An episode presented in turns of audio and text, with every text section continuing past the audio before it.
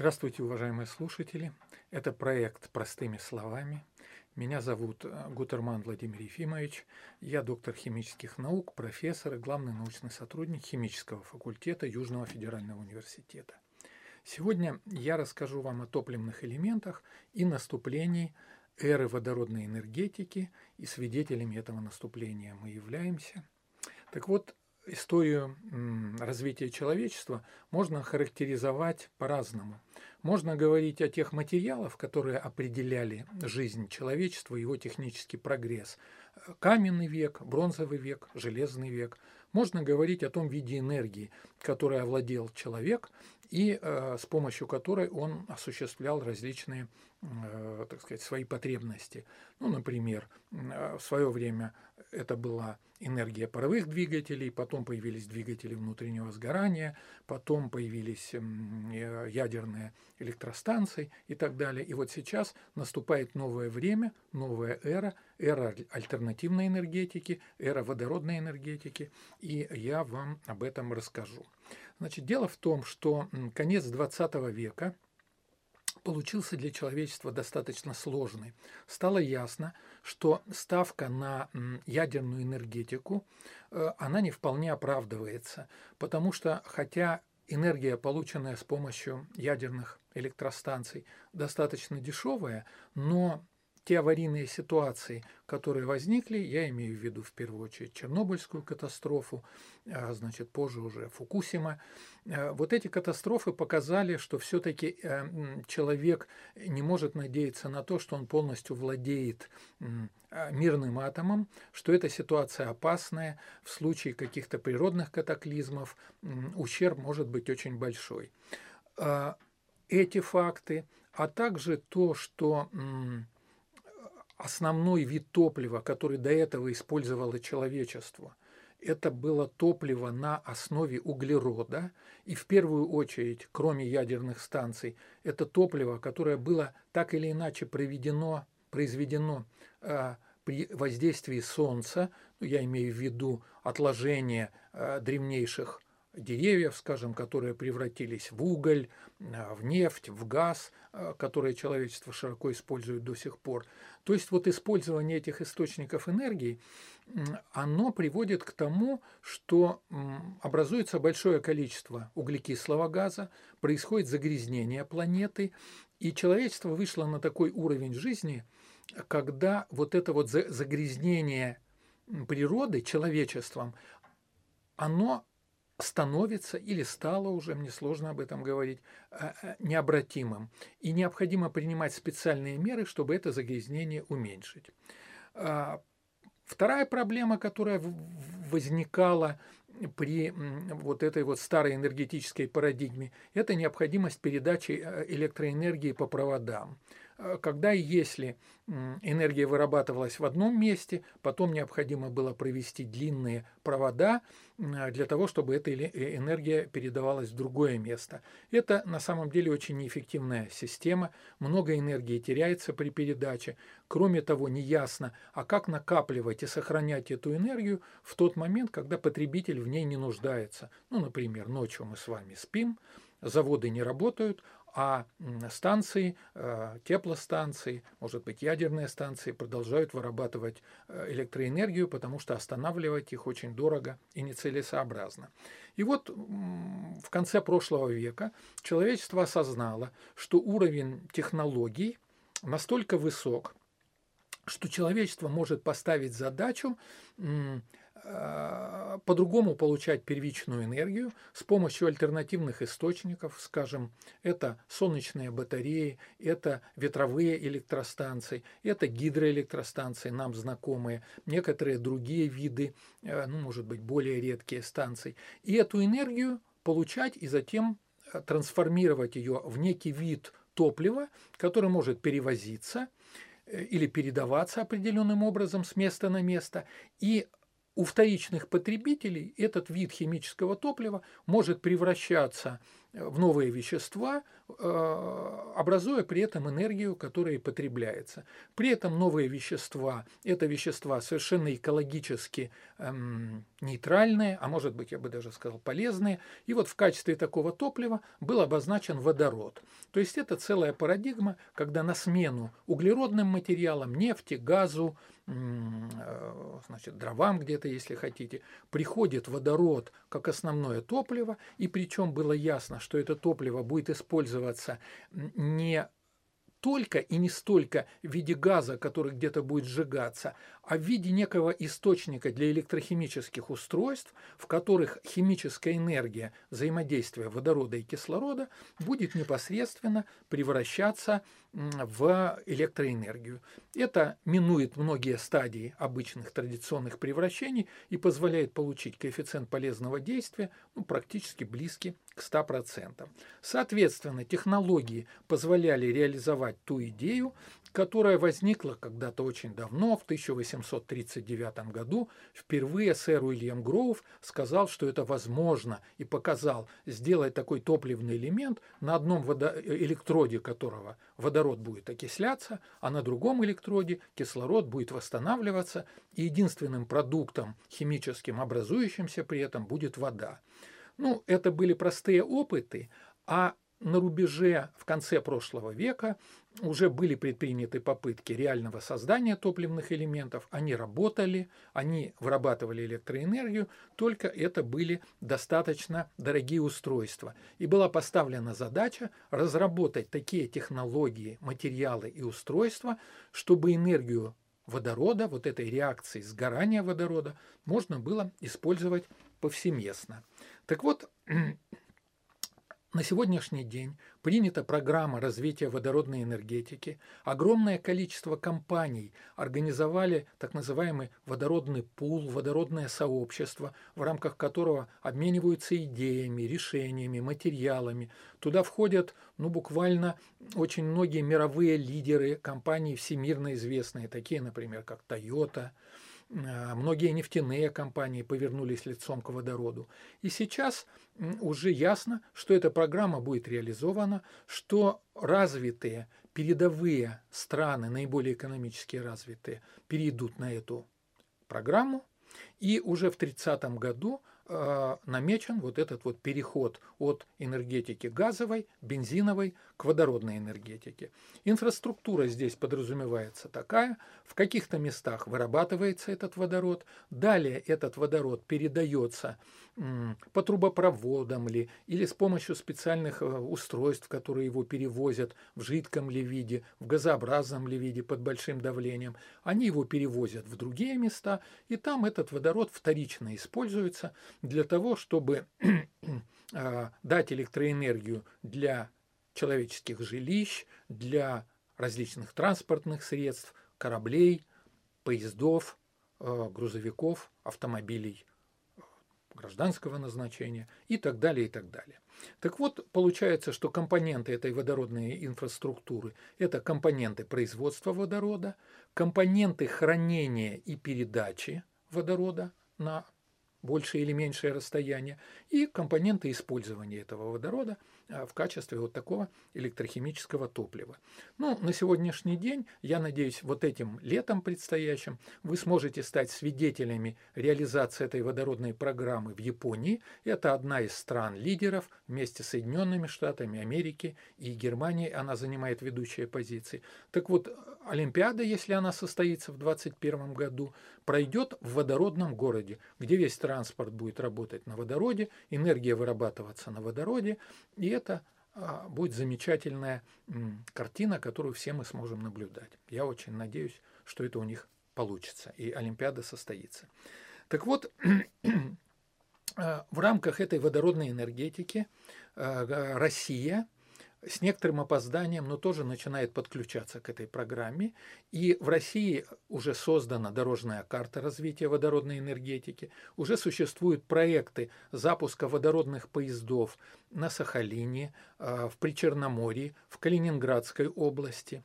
Росатом реализует ряд проектов. Россия позиционирует себя как страну производителя водорода, который можно продавать Японии, Китаю, а, в Европу и так далее. Даже обсуждается вопрос, что в Северном потоке-2 какая-то часть подаваемого газа будет содержать водород. И вот таким образом начинает решаться программа Э, обустройства водородной энергетики в России. Но важно не только стать страной источником водорода, продавцом водорода. Мы же и сейчас говорим, что мы сидим на игле нефтяной. Важно не перейти на водородную иглу.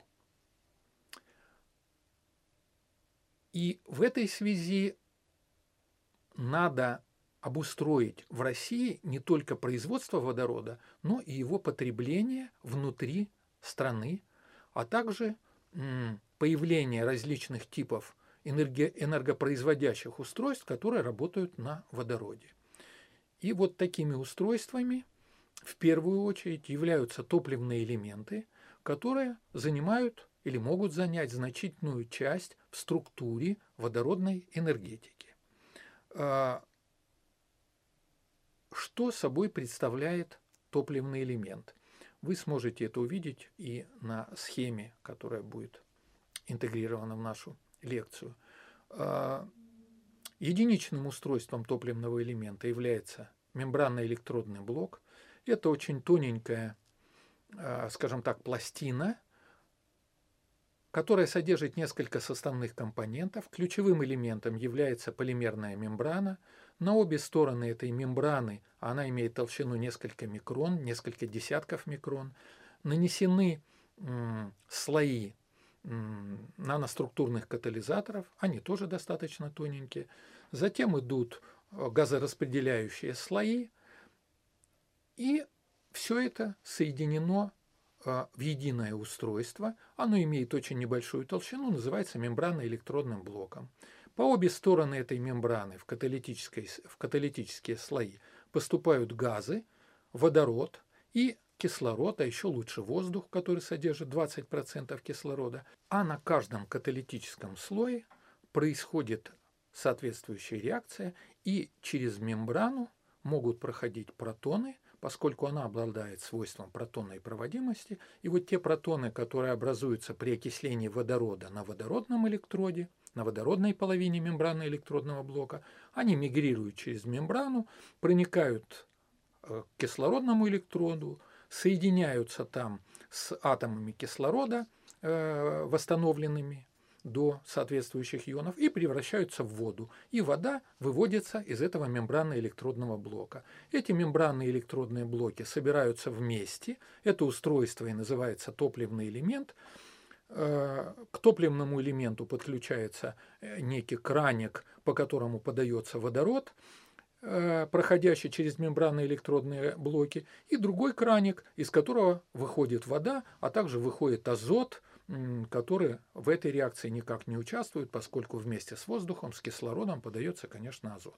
И вот такое устройство работает, оно производит энергию, и скажем так, что называется такой топливный элемент топливный элемент с протонообменной мембраной. Работает он в диапазоне температур ну, примерно от 60 до 100 градусов, а может даже от 40 градусов до 100 градусов, и производит достаточно большое количество энергии. Вот такой топливный элемент вполне способен обслуживать индивидуальное жилище, скажем, коттедж, его хватает для беспилотного летательного аппарата. Таким топливным элементом пользуются для автомобилей. Наверное, вы слышали, что есть автомобиль Toyota Mirai, который проходит очень большое расстояние от одной заправки, гораздо больше, чем автомобиль Тесла, знаменитый автомобиль Илона Маска, который работает на литий-ионных аккумуляторах. Здесь другой принцип, но это тоже электромобиль. И вот эта Тесла уже проходит колоссальное расстояние, и она продается, ее можно купить в Японии, хотя пока стоит да, наверное, во всем мире можно купить, но стоит пока достаточно дорого, и государство спонсирует такую покупку. Если к выхлопной трубе такого автомобиля поднести стаканчик, можно набрать воду и выпить ее. И это будет совершенно чистая вода, только невкусная, потому что это будет дистиллированная вода, не содержащая солей. Так вот, казалось бы, вот такое простое устройство, но чтобы его сделать, надо было разработать очень технологичные мембраны, которые устроены особым образом, которые имеют очень малую толщину, и разработать каталитически активные материалы, на которых реакции протекают с огромными скоростями. Только в этом случае удается получить в единицу времени столько электронов, чтобы получить нужные величины токи, и чтобы от этого тока а, могли работать ну, самые разнообразные устройства типа летающих аппаратов или автомобилей. Так вот, разработка этих материалов и компоновка инженерные проблемы создания топливных элементов, дизайн этих топливных элементов, правильная система распределения газов, обеспечение правильной влажности этих газов и так далее, все это потребовало достаточно больших исследований. А, исследования эти начались достаточно давно, интенсифицировались в начале а, этого века, и, э, значит, в России мы тоже занимались подобными исследованиями, в частности, в Южном федеральном университете э, э, примерно в 2006 году была создана лаборатория, которая поставила в качестве своей задачи создание катализаторов, которые будут эффективно использоваться вот в таких топливных элементах. В чем состояла проблема, одна из проблем топливных элементов и проблема вот таких катализаторов? Оказалось, что э, электрод на котором протекают реакции взаимоде... Э, окисления водорода и восстановления кислорода, лучше всего сделать из платины. Платина – это драгоценный металл. И если бы мы брали простую платину в виде фольги, площадь поверхности ее была бы невелика. Если бы мы брали так называемую платинированную платину, то площадь поверхности была бы э, ну, примерно 15 метров на грамм платины.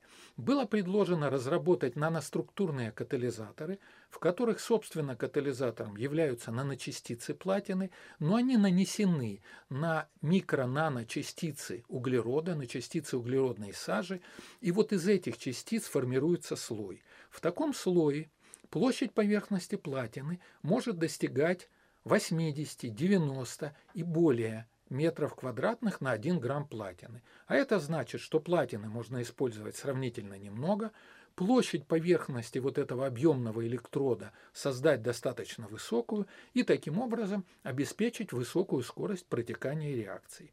Но на самом деле задача оказалась еще сложнее, потому что а, наночастицы платины, которых там миллиарды в этом материале, их нужно правильно организовать. Они должны быть распределены достаточно равномерно по поверхности.